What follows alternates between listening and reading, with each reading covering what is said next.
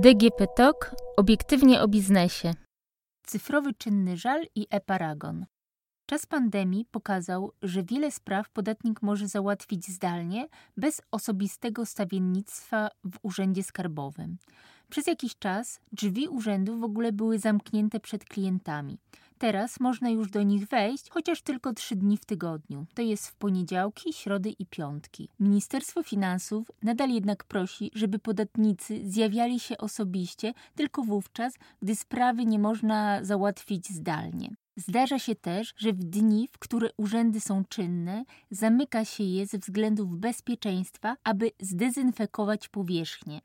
Resort zachęca więc do korzystania z e-usług, o czym więcej na stronie podatki.gov.pl. Dzięki nim można m.in. uzyskać zaświadczenie o niezaleganiu z podatkami. Za pośrednictwem strony www.biznes.gov.pl można też złożyć wniosek o ulgę w spłacie podatków.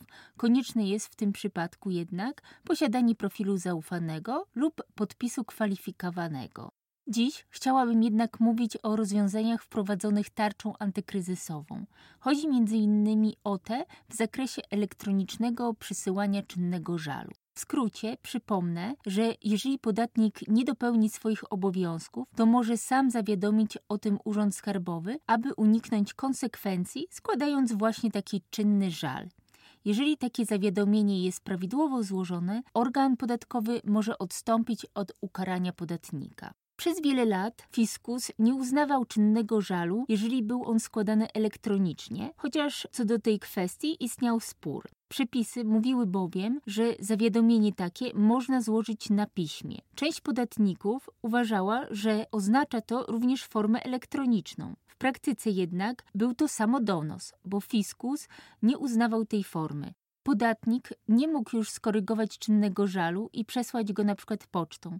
Takie zawiadomienie było bezskuteczne, bo organ posiadał już wyraźnie udokumentowaną wiadomość o popełnieniu przestępstwa skarbowego lub wykroczenia skarbowego, złożoną elektronicznie. Teraz już nie ma tego problemu. Ze znowelizowanych przepisów kodeksu karnego skarbowego wprost wynika, że zawiadomienie wnosi się na piśmie w postaci papierowej lub elektronicznej albo ustnie do protokołu. Pismo w postaci elektronicznej sygnuje się kwalifikowanym podpisem elektronicznym, podpisem zaufanym albo podpisem osobistym, czyli cyfrowym dowodem osobistym i wnosi za pomocą środków komunikacji elektronicznej. Najbezpieczniej jest skorzystać z platformy ePUAP, ale skuteczne powinno być także wysłanie czynnego żalu e-mailem lub e, skorzystanie z portalu podatkowego. Ważne, aby prawidłowo podpisać dokument. Kolejna zmiana dotyczy tzw. Tak e-paragonów.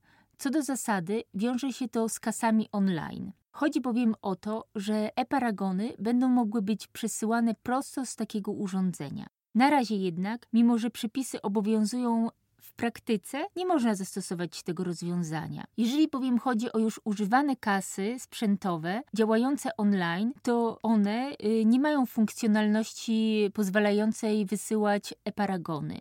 Producenci muszą stworzyć ją, poddać homologacji Głównego Urzędu Miar i wprowadzić do kas. E-paragony dotyczą też kas programowych, czyli na tablety czy telefony.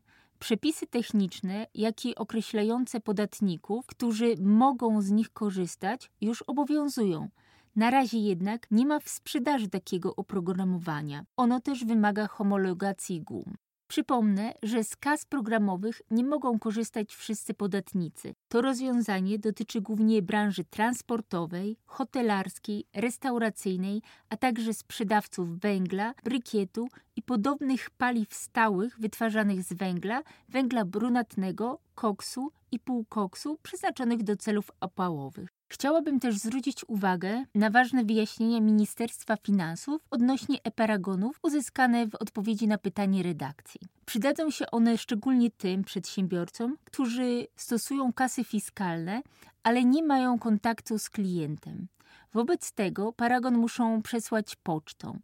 Takie rozwiązanie wiąże się z dodatkowymi kosztami i czasem poświęconym na wysyłkę.